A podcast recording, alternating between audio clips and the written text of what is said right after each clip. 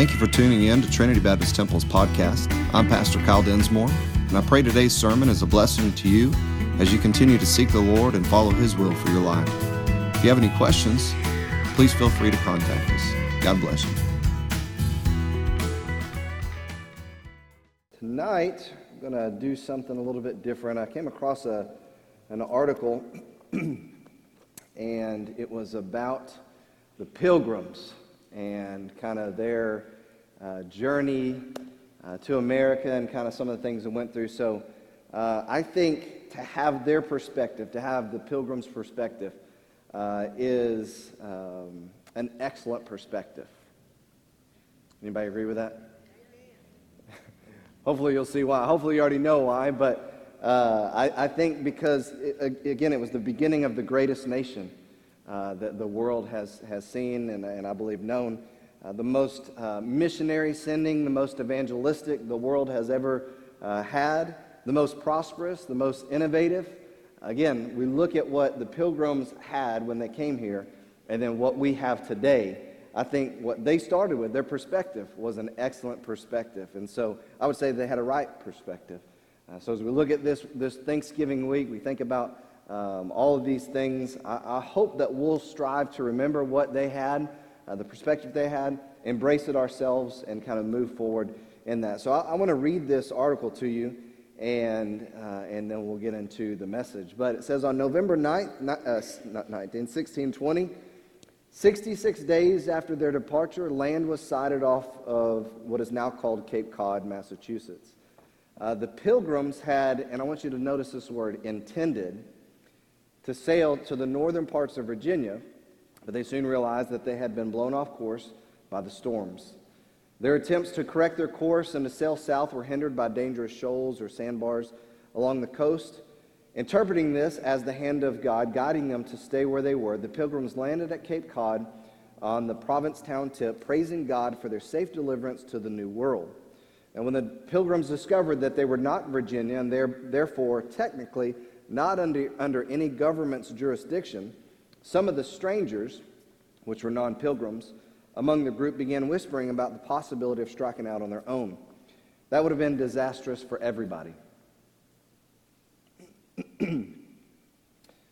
the pilgrims had carefully chosen each man, including the strangers, those non pilgrims among them, for his unique skills. Each was absolutely essential for the survival of the colony. So the pilgrims decided to bind their community together by drafting a self governing document even before they had disembarked the ship. This document was destined to change the course of history. The pilgrims wanted to submit themselves to civil government that would mirror their early congregation's spiritual covenant. Let me say that again.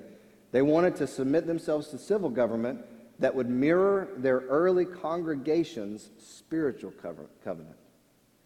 Only copies of their civil covenant have survived. This document committed the entire colony to God and to each other for the good and the pers- uh, preservation of them all. Their agreement for self government was called the Mayflower, Mayflower Compact. It was signed on November 11, 1620, before the travelers ever left their ship. This document was destined to become the cornerstone for the American Constitution. The Mayflower Compact begins by recognizing God, who had been leading them all along. When the pilgrims had for, uh, formulated a God based government for themselves, listen to this they were ready to disembark and begin building a colony from which they, would, from which they could evangelize the new world. Do you hear that? They had this covenant, they had this commitment, they had this, and, and they said, you know what, we're ready now to go and build this colony from which we could go and, and evangelize the new world. So in the spring of 1621, after barely surviving their first winter, uh, the, it was long and severe. God sent the weary settlers an Indian named Squanto who could speak their own language. Squanto offered to teach the pilgrims how to survive in this strange new land. God had perfectly prepared this Indian to be a helper for the settlers. The pilgrims knew the value of Squanto's assistance and were careful to give God the glory for sending him to help them. William Bradford writes this uh, Squanto continued with them and was their interpreter and was a special instrument sent for, of God for their good beyond their expectations. The pilgrims, in turn, shared with Squanto the most valuable treasure that they had brought with them from England the gospel. Cotton Mather reports that Squanto died within a year or two after first coming to the aid of the pilgrims. but before his death, he desired them to pray for him. During that summer of 1621, when it appears that the, appeared that the year's corn harvest would not survive the severe drought, the pilgrims called for a day of fasting and prayer. By the end of the day, it was raining. The rain saved the corn, which miraculously sprang back to life. And one of the Indians who observed this miracle remarked these words. He said, Now I see that the Englishman's God is a good God, for he hath heard you and hath sent you rain, and that without such tempest and thunder as we used to have with our rain, which after our uh, pollinating uh, for it breaks down the corn, whereas your corn stands whole and good still. Surely your God is a good God. That miraculous corn harvest provided the basis for the pilgrims' first Thanksgiving, a tradition Americans continue to celebrate today.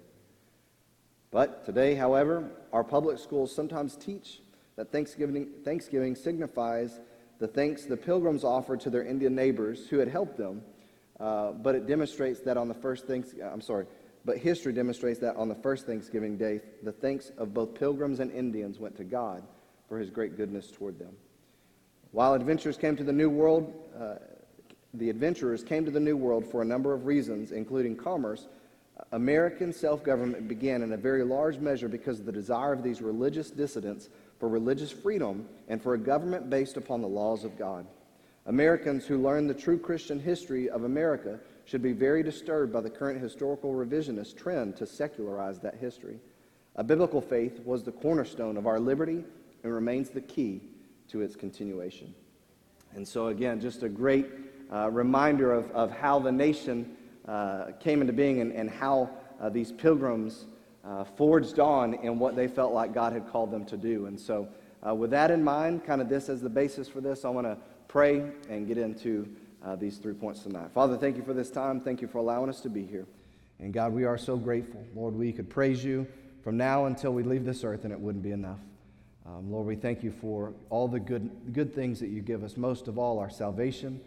Uh, Lord, the grace that you've shed for us, uh, given to us, the blood that was shed for us. Lord, we thank you for uh, not only these great spiritual blessings, but the spiritual blessings on top of that joy and peace, assurance and, and help and, and direction, the Holy Spirit, just all these things that you give to us, Lord, we're so thankful for. On top of those things, God, you give us so many physical and earthly and temporal blessings as well, like relationships and, and, and things on this, uh, in this earth that are, are, are, huge blessings to us. And uh, things like this, this building that we're in right now, Lord. We're just so thankful for all the great blessings you, you give to us. And so tonight, as we reflect on these pilgrims' perspective, Lord, um, Lord, help us to strive to have these in, in our lives as well, in our minds. Uh, just be glorified tonight, and we'll praise you for what you do. We ask all this in Jesus' name. Amen. Um, so I'm excited about tonight because not only do we have, um, the, looking at this message about these perspectives, uh, I think that it's vital that um, we, we maintain, but also we're having some baptisms. Amen. Amen. Praise the Lord. So uh, that was kind of thrown on uh, last minute or uh, at the last minute, so um, I'm excited for that. Point number one is this failure isn't final. Failure isn't final. And I, maybe we could qualify that to say, uh, or it doesn't have to be. Failure doesn't have to be final. Uh, but I would even say this for the child of God, failure is not final. It doesn't have the final say uh, in, our, in our eternal existence, period. Uh, while we have no, or we shouldn't have any tolerance for sin, we all realize in this room, if you're a child of God, we still battle with sin. And so every single person in this room has this battle between the flesh and the Spirit. The Bible says that they war against each other. Um, and so if you're here and you're human, then you've failed. You have failed in your Christian walk at some point in time. Um, you have fallen. But specifically, specifically, I can't talk tonight, I'm sorry. Um, if you are in a place right now where you have failed or you have fallen, you know there's an area of your life that you've, you've messed up or you've missed the mark. Um, I pray tonight that you won't allow that failure the fall to have the final say, even, even in this day, uh, even moving forward out of this, uh, because it doesn't have to be. Um, today you can repent. Today you can confess before you even leave this place. It can be something that you do. And when you do that, The king that Rochelle was just singing about praising, the king of all kings will come running to meet you. And that's an amazing blessing to think about. That if we have, if there's something in our life, if there's sin and there's an area in our life that we've fallen short and we know it, that tonight, right now, you can say, God, I'm sorry. You can turn from that sin. And the King of all kings, the God of all creation, will come running to embrace you and forgive you of that failure, forgive you of that sin. Uh, what an amazing blessing. You know, if, if there was nothing else that we could praise God about tonight, we should be praising Him for, with all of our breath tonight for that truth right there. That God will forgive us the moment we repent of our sins. That He'll come running to us and embrace us and, and welcome us back into that fellowship with Him. You know, the hard part for us is the human side of things, right? Because if somebody, if somebody in our life, if we mess up against each other, like if, if, if somebody continues to lie to you, at some point in time, you're going to say, you know what? I'm not going to, to have a relationship with you, and I'm not going to forgive you because you just continue to lie over and over and over. I can't trust you. Think about this. How many times do we fail God? And the promises are true that He will forgive us time and time again.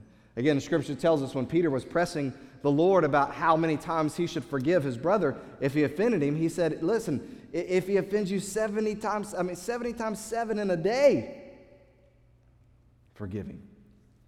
And so, again, the Lord, his, his, his um, amount or his measure, his capacity to forgive us is immeasurable. And so, again, we have to understand failure is not final. Um, in Proverbs chapter 24, verse 16, for a, for a just man falleth seven times and riseth, riseth again, but the wicked shall fall into mischief. Maybe you're here and it's not necessarily a particular sin that you can put your finger on. You're saying, you know, I don't know that that's me, but maybe you've gone through, you're here and you've gone through some great storms. Maybe you've gone through a great trial. Maybe there's something going on in your life, and they've definitely blown you off the course that you thought you were supposed to be on. Maybe you've lost a loved one, maybe a great illness, maybe a circumstance, job, maybe something has just come along in your life and it has blown you off the course of what you thought your life was supposed to look like or what you thought you or what you expected your life to be and it's come along and it's just completely taken you off course isn't it interesting that sometimes we define our tragedy or we define our storm that comes and knocks us off the course that we knew was right for us. Isn't it interesting that we define that as a tragedy? That, that, that it's a mistake, that it's bad, it's not good? You know, um, again, we're in temporal vessels, and so sometimes we can, we can be brought in and, and to think only in temporal terms. Uh, but think about these pilgrims. Again, they were on their way uh, to what they thought was Virginia, and they couldn't get there. And, and they could have they could resign to the, to the fact that it was a tragedy. This was messed up. We, we've, we've missed the mark. What are we going to do now? Our lives are going to be over. We're no longer in Virginia. They could have looked at this, this redirection of the course of their life as a mistake or a tragedy. And I believe that sometimes God uses these things to teach us. I believe sometimes He uses the redirection of our lives to bring a greater glory to His name and accomplishing His purpose. Can you imagine what would have happened if they would have landed in Virginia? I, I, I don't know. All I know is what happened because they landed in Rhode Island. You know, I mean, it could have been it could have been so much better than what we have now, or it could have been so much worse. You ever think about that? You ever think about if the pilgrims, if, if, if their first disembarkation, the, the first time that they got off the ship, they didn't have to draft the Mayflower Compact. They didn't have to deal with the circumstances they dealt with. They just walked right into Virginia and started living life, and it just started kind of becoming the next England in this new world. What if it happened like that? Again, we have to remember that there's not one of us here that gave ourselves life. There's nobody in this room that said, you know what, I'm going to come into being right now. Not one of us here in this room could save ourselves. No matter how hard we tried, no matter how much blood we shed, no matter how devoted we were, none of us could save ourselves. And I would even go further and say this nobody in this room could do anything in this world that was worthwhile in the scope of eternity if it wasn't for God.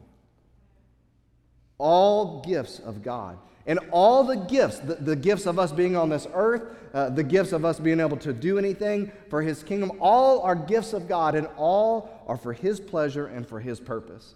And so when we think of our lives like this, again, we're talking about a pilgrim's perspective.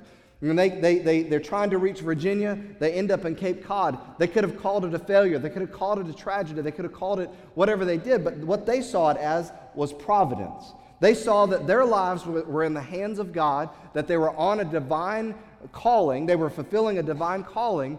And when they landed there in, in Cape Cod, they realized, you know what? This must be what God wants from us.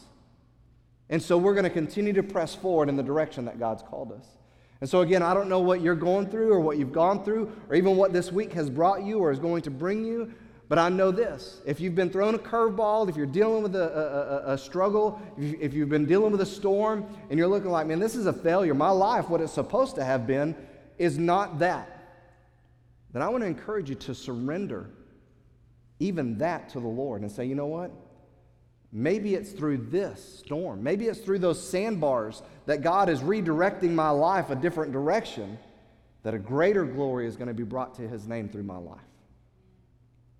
And again, that's hard whenever, especially when, when we like the idea of what we're going to, and we like the idea of what our life is supposed to look like. I mean, again, for them, they could have said, no, Virginia is already established. Virginia is where we have to be. They could have determined, you know, we're going to land here, but we're going to get to Virginia. But they saw it, you know what? Maybe something else. Maybe God has a better plan than what we had intended ourselves.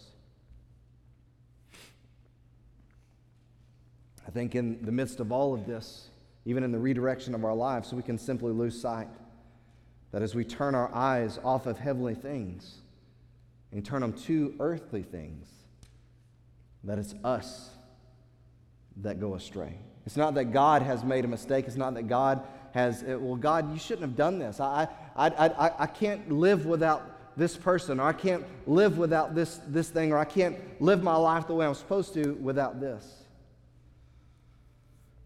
But I'll say this it's not hard to take that earthly mindset and lose the heavenly mindset when all that we've experienced basically on this earth, other than our salvation and relationship with Christ, is earthly itself. But much like the pilgrims, I think that we need to strive, again, maybe a reminder tonight, we need to strive to maintain this right perspective of our lives that God is sovereign and that God's providence is perfect. What you're dealing with, the storm that you're going through, the redirection that you're facing, the, the struggle, uh, the, the, the life that you're in right now, aside from uh, sinning or, or being out of fellowship with God, if you're in the pursuit of the Lord and, and, and you're going that direction and things just aren't working out the way that they're supposed to work out, and I want to encourage you tonight to resign to that perspective of the, of the pilgrims. You know what? God is sovereign, and His providence is perfect. What He provides for day to day is perfect. I think we got to maintain the perspective that our job is to simply stay faithful to the one who put us here.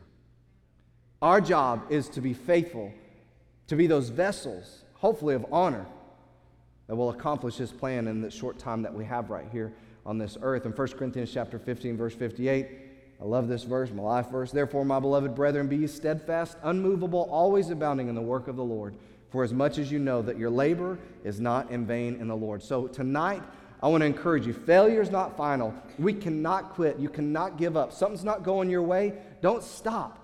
Don't, don't pull back. Something changes, a redirection in your life. Don't stop. We can't give up. Again, eternity, the stakes are way too high to quit and to give up. Again, that's what kept the pilgrims going.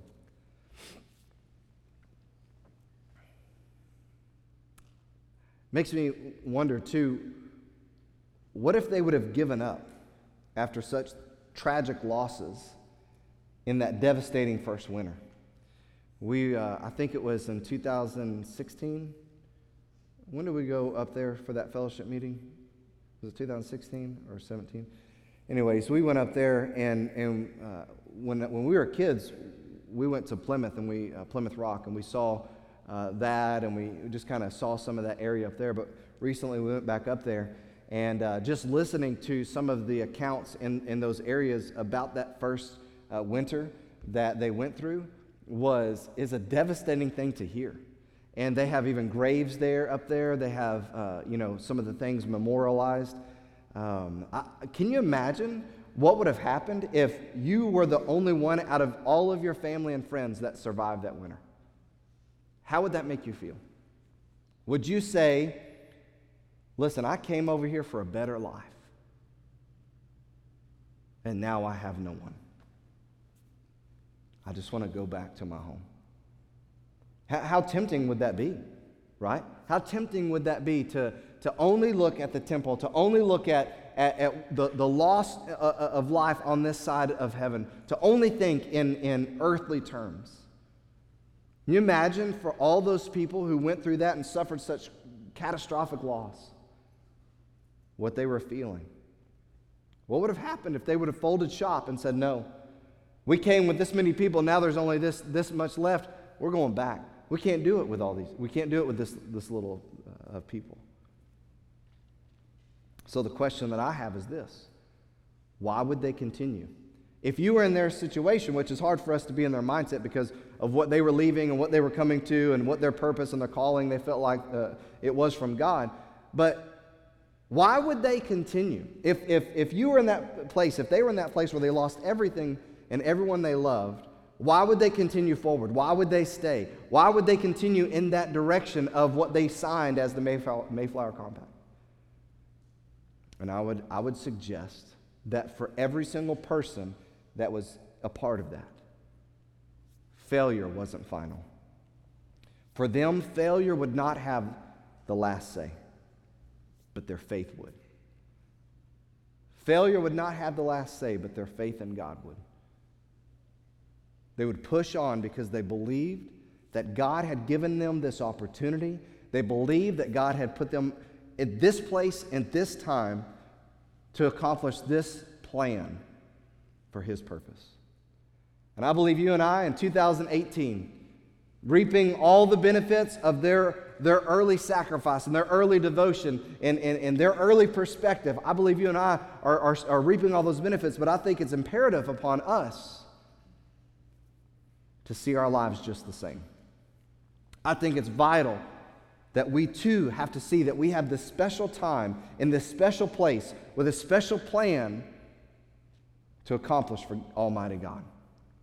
I think it's vital for us to do that, to have the right perspective of failure not being final. But point number two is this here, here is why failure not being final is so important. Number two, they had as, as their perspective that freedom's great gift is sharing the gospel, being able to share the gospel.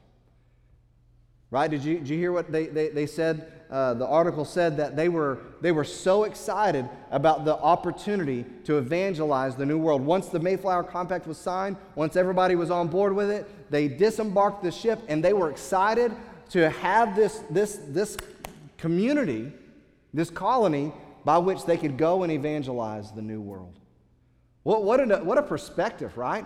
They, they, they had this mission that there are people here that have never heard this good news that Jesus Christ died for them and gave the opportunity to every man to be saved. They had this, this motivation in their hearts that, man, with this freedom, we can go and teach people about Jesus Christ. I was listening um, uh, just a, a, little bit before service about a, and maybe you've heard it before, but I, it's the first time I heard it. It was uh, about a, a young man, a Mormon, who had been converted uh, to Christianity. And he was converted to Christianity with three weeks left in his missionary service as a Mormon. They do two years as a missionary. Uh, he had a scholarship to BYU. His dad was the high priest in the Mormon church. His mom taught at BYU, a private Mormon institution the, the whole family was as Mormon as you could be, and he was uh, on a Mormon mission. And with three weeks left to finish that two year mission service, he runs into a Baptist preacher. And he, he tried everything within his ability to convert that Baptist preacher to Mormonism and his congregation. But he said that he was, he was talking, we left out of that meeting uh, with that Baptist preacher mad, but what the Baptist preacher told him uh, changed his life forever. You know, he told him about Titus 3 and he told him about uh, Ephesians chapter 2, about God's grace and, and not being a religion and not being works based, and, and talked about the love of God, something that he had never comprehended as a Mormon, knowing that his acceptance to God was solely based on his service to God. The preacher told him as he was leaving, I just want to encourage you, I want to challenge you one thing. Go home and read your Bible and read it with the heart of a little child. Approach it like you're a child and read it like that. And he said he would. He started in the New Testament, began to pour in the New Testament and read that, and, and God began to wash him with the word, he said. And his life was radically changed. Got saved. I don't want to ruin the video for you. If you come across it, you can look it up. Uh, but it's, it's, I mean, I was in tears. It is a phenomenal testimony of the gospel of Jesus Christ radically changing people's lives. But it's such a free, it's such a blessing to have the freedom to share it. One of freedom's greatest gifts is the fact that we can share this gospel. Again, these pilgrims had this in their perspective. Man, we're leaving this, this oppression of, uh, of the state church. We're, we're leaving behind legalism and we're entering into liberty. And the greatest of all gifts that liberty is going to afford to us is the freedom, the gift of sharing the gospel to people that are in need. I'm glad the mission that Christ gave to us to accomplish while he was away is simple. Right? Because how easily do, do we get distracted? I know I can get easily, I know I'm easily distracted. I know many people that, um, I don't know that they're actually diagnosed with ADHD, uh, but because of the busyness of this world, I think that they could say they have that just because uh, the, the, our thoughts are so uh, here, there, and everywhere. That's why I'm so thankful that Christ gave to us a mission that was simple. Hey, I'm going to go away, and while I'm away, I want you to do this. So many people have, even in the church, made the mission something that it's not. We have this great commission, this great purpose for the King, for the King of Kings, a call, a commandment as his representatives. We're to take care of this until he returns. Take care of this commission, accomplish this mission so that his house is full.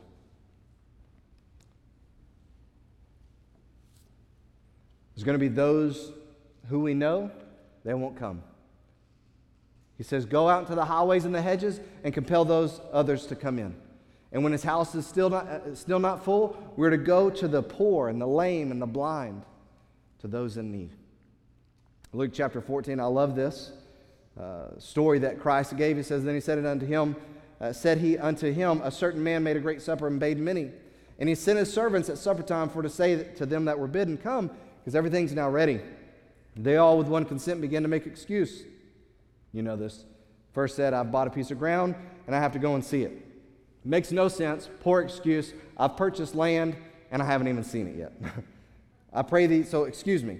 Number 19. Another said, "I've bought five yoke of oxen and I have to go test them out. Another ridiculous excuse. "I've bought five oxen that are supposed to work, but I don't know that they work yet. I got to try them out. Verse 20, another said, I've married a wife and I therefore cannot come.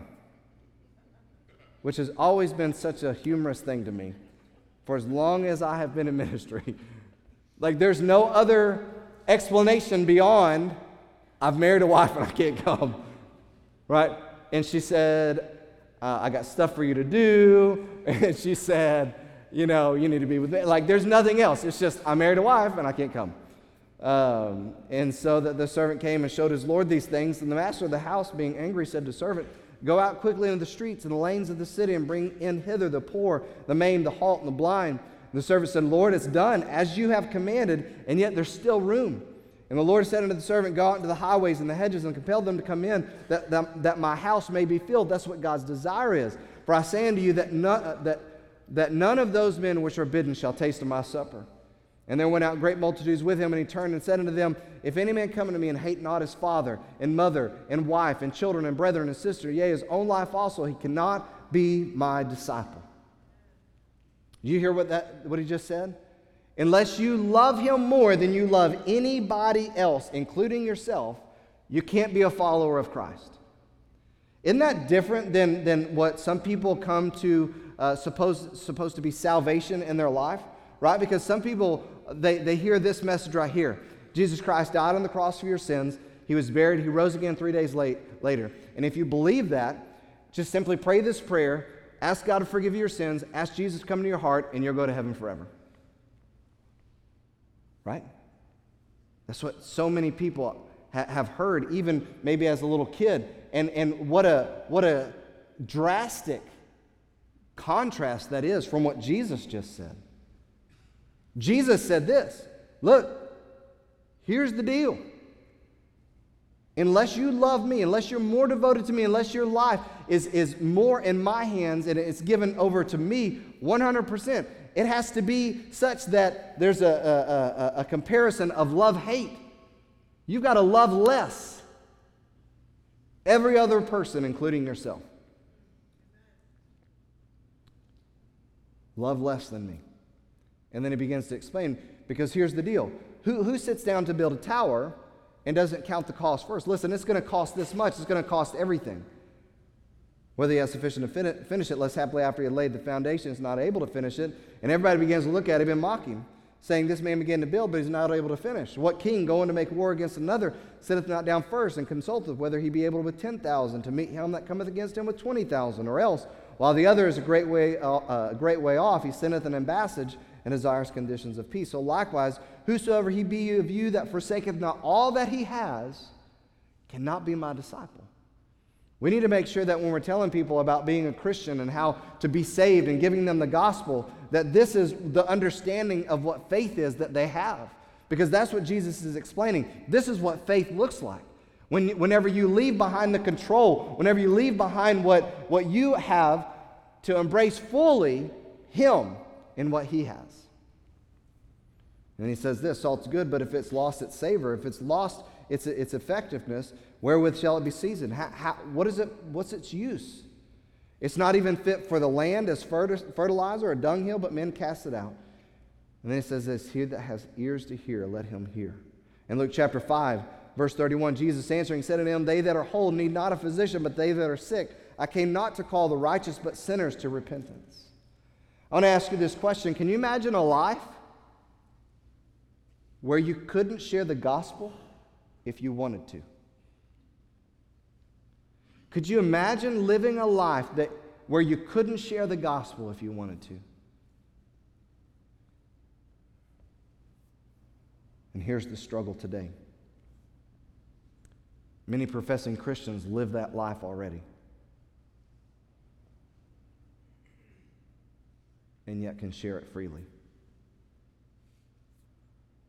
in the vision that drove many of these pilgrims to be steadfast in reaching the new world, to keep going through the many trials and the attacks, to, to, to not let failure be final, to, to be blown off course of Virginia, to go to, to Cape Cod, Massachusetts, the, the vision that kept them driving through storms and lost, the fact that they had to, was because it was the vision of the gift of freedom to share the gospel with an unreached people, to share the gospel with people that were in darkness. That's what was driving them. Ultimately, this led to point number three. It led them to be resigned to the fact that fruit is determined by God. Fruit is determined by God. When you realize every good gift, com- gift comes from God, then you can give proper thanks. You can live a life of gratitude. You can, you can offer to God a life of gratitude. The Bible says, enter into his courts with thanksgiving, into his presence with thanksgiving, and to his courts with praise. We, we can have this life filled with gratitude when we realize it's all about God, it's all about his kingdom. When your perspective of what you have is right, then you can live that life with an attitude of gratitude and not a life of entitlement. See, I think that's where a lot of even Christians today really get off course. And maybe I'm talking to you tonight, maybe you're here, and, you're, and maybe you're a little bit bitter about what you're dealing with or what you're going through, what your circumstances are. And right now, you, you, you don't maybe want to admit it, but maybe you're living with a little bit of an entitlement. You look on what others have, and what you don't have, temporally speaking, and you begin to assume that you deserve the same thing as other people. So many factors cons- to consider in this. I, so I want to encourage you with this. Maybe that's not you. Maybe you're like, you know, no, I, I, we're, we're struggling right now, but we still thank God. We're, we're dealing with some, some financial struggles right now, but we still thank God for everything we have. Or maybe not. Maybe you're on the other side and, and God has blessed you financially and say, you know what? We're just so thankful for God uh, in the many blessings that He's given us and, and living with that right perspective uh, of every good gift is from God. Living with that the attitude of gratitude, not an attitude of entitlement. Here's something to consider, though, if you are. If you're struggling, you look at what other people have and what you don't have. Here's something to consider. Number one, you aren't them. That's a hard thing to swallow sometimes. We look at what somebody is, and it seems like maybe they don't have any problems in their life, they don't have any financial struggles in their life, and we see them and we say, man, I serve God just as much as them. I'm trying to live right just as much as them. Let's just remember that we are not them. Secondly, you haven't walked the road that they've walked. And you said that's what part of my problem is. Is, is the road they walk has been just a, a bed of roses. And the road that I've walked has been nothing but struggle and problems. That's your perspective. You, don't, you haven't walked the road that they've walked. Thirdly, Maybe you haven't stewarded the same as they have stewarded what God has blessed them with. You aren't them, you haven't walked the road they've walked, and you haven't necessarily stewarded the same. Fourthly, God gives to every man according to the measure of grace that he determines. Some people he entrusts with much, some people he entrusts with little. We are to be faithful with what God entrusts us with. We are to steward it. If, if God has blessed you with much, you're going to be accountable for much. If God has blessed you with little, you're going to be accountable with little. Each person will receive the same reward according to the measure of grace that God has given. Right? Jesus gives the, the story uh, uh even uh, of those who are added to the kingdom at certain points in time, but he, he illustrates it with a man who, who, who tells this first person, Hey, I'm going to pay you whatever, a penny uh, at the very beginning of the day, works eight hours, a guy comes at it, uh, comes middle of the day. I'm going to pay you a penny, work half a day. Guy later in the day, I'm going to pay you a penny for just a couple of hours of work. And when he goes and he, they all line up and he gives them all the same amount, the one who worked for him all day long complains and says, Whoa, I've been working all day long. And that guy's only been working for a little bit. How is it that we're getting the same exact pay? And the story was this Didn't I tell you I was going to pay you? what I paid you at the end, and I paid it to you. And sometimes, again, we, we look at what others have or what we don't have, and we, we, we miss out on that. Again, we go back to the pilgrims and, and, and think about the losses that they suffered there in that first tragic winter. Can you imagine, though, that, that, that, that woman who, who had a strong husband, who had four or five kids, who, who everything seemed to be great for them new world, new life, new adventure, new opportunity to serve God. I mean, amazing opportunities. And then, boom, first winter, everybody's gone.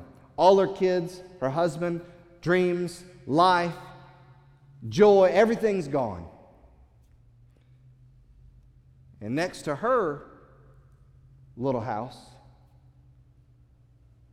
is her close friend, whose husband wasn't as strong as her husband whose kids weren't as talented and as smart as her kids. And they all survive and they all thrive. Say, well, listen. God has given to each one of us a measure of grace. He's given to us gifts. He's given to us responsibilities that we're to steward. That's an alert. I know. No, you're good. But we have to understand that God gives to every person a measure of grace that He determines. The fifth thing is this it's better to have eternal riches than earthly riches. So if you're looking at what somebody has and what you don't have, remember this it's better to have eternal riches, right? You can look at your neighbor and they have everything in the world. They have all these things, all these possessions, and their life looks so fun and enjoyable because everything they have. And at the end of their life, maybe have nothing. Where you serve the Lord even with your little. And for all of eternity, you, all of eternity, you have rewards. There's no comparison. I mean, what, what is it that you, you graduate high school 18 years old or, or and, and you become uh, successful in your career uh, around 25 or 30 or whatever, and, and for 30 years or 40 years, you have some cool things. You have a cool life. But then at the end of that, it's gone. Final, done, no more. You don't get it. But somebody who labors and doesn't have very much in this world, labors for the Lord and seeks God's face and, and serves and uses the freedom to share the gospel and, and, and does all these things and stores up treasures and riches in heaven, when their 30 or 40 years of, of adulthood or, or on this life are over, for all of eternity, not for another 30 or 40 years, but for all of eternity, their works do follow them. The sixth thing is this to remember in this earthly riches can be a distraction. Uh, Jesus said it's, it's, it's difficult for a rich man to enter into heaven because there's such a great distraction with, with riches. The more you have, the more you have to maintain, the more you, you're required to steward. And so, so many people in this world, that's the American dream that the, the, the enemy has cast at us. The American dream for the pilgrims looked a little bit different. I think they were looking for some prosperity and some things, but the American dream for them was an opportunity also to, to share the gospel with those in need. And for us today, the American dream looks like I want to work, work really hard, have a lot of stuff, and at the end of my work career, be able to retire, sit back, and not do anything until I die. When that is absolutely not the biblical model of what our life's supposed to look like. We are to run the race. We are to finish the course. We are to be steadfast, unmovable, always abounding in the work of the Lord until He calls us home. I'm not saying that there, come, there doesn't come a time where, in your, your uh, physical abilities, that you can't work anymore. But so many people live their lives to where they can just stop and stop everything. Again, we see the pilgrims determined to make this Mayflower Compact. We saw that they realized the danger there was for some losing focus of what the purpose was. Some of them wanted just the good life, to leave the old world behind, to, to have this new world. But they realized that they needed to work together. They needed to trust God to do what only He could do. I want to encourage you tonight as we wrap this up. Remember what we saw Sunday. We obey, we operate in faith. And in doing so, when we, we live our lives like that, then we open up the door for the Lord to do things that only He can do. And I believe that's what we see with the pilgrims. Failure wasn't final. They said, you know what? We, we're going to do this. We're going to be steadfast. We're not going to waver. And because they did that, the Lord did something beyond what they could, I believe, imagine. I believe they envisioned something for America I honestly don't think that they could see what we're experiencing today. I mean, they're talking about flying cars, right? It took them 66 days to cross the ocean. We're talking about flying cars. The, the, the, the gospel has reached from America, not just has come to America that they were excited to share with, but the gospel from America has gone to just about every corner of the known world. I don't know that they could have envisioned that. That's what I'm saying, though. Because they resign themselves to these things, to have this perspective and to live this life out. I believe God did something through them that only He could do. And so, this Thanksgiving, I want to encourage us let's strive to have a pilgrim's perspective. Let's remember that as a pilgrim, we're just passing through. As a pilgrim, as an ambassador, we've been entrusted with great responsibility. They, they had this perspective, let us have their perspective that we're on an eternal mission that we have just a short while to accomplish this. And not only that, but as they did have this perspective, we need to remember that future generations depend on us holding to the truth that failure isn't final. Freedom's great gift is sharing the gospel, and fruit is determined by God. And so, if we'll remember that and keep that perspective, I think God will do something beyond what we can imagine. I think that we can also help uh, keep that attitude of gratitude during this Thanksgiving.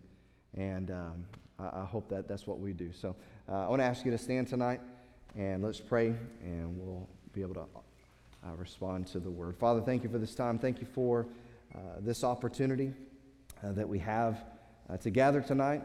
Lord, this week that we've set aside to, um, and specifically on Thursday, to give thanks, Lord. Um, Lord, from that first Thanksgiving where the, the pilgrims sat down and gave thanks to you for your work, for your provision, for your providence, Lord. Um, Lord, help us do the same. Help us to have in, in, mind not just the temporal things that you've blessed us with, not just uh, our, our, our family and our friends and the, the temporal blessings that we have, but Lord, this Thanksgiving, help us be more grateful for the great spiritual blessings that you've given us than we ever have before. Help us to be so thankful for our salvation, for the, the opportunity to freely share the gospel. Or th- help us be so thankful uh, for the, the, the joy and the peace and the hope that you give us. Lord, help us to be thankful for those things uh, this Thanksgiving, Lord. And pray that you just move now. Help us respond rightly. In Jesus' name.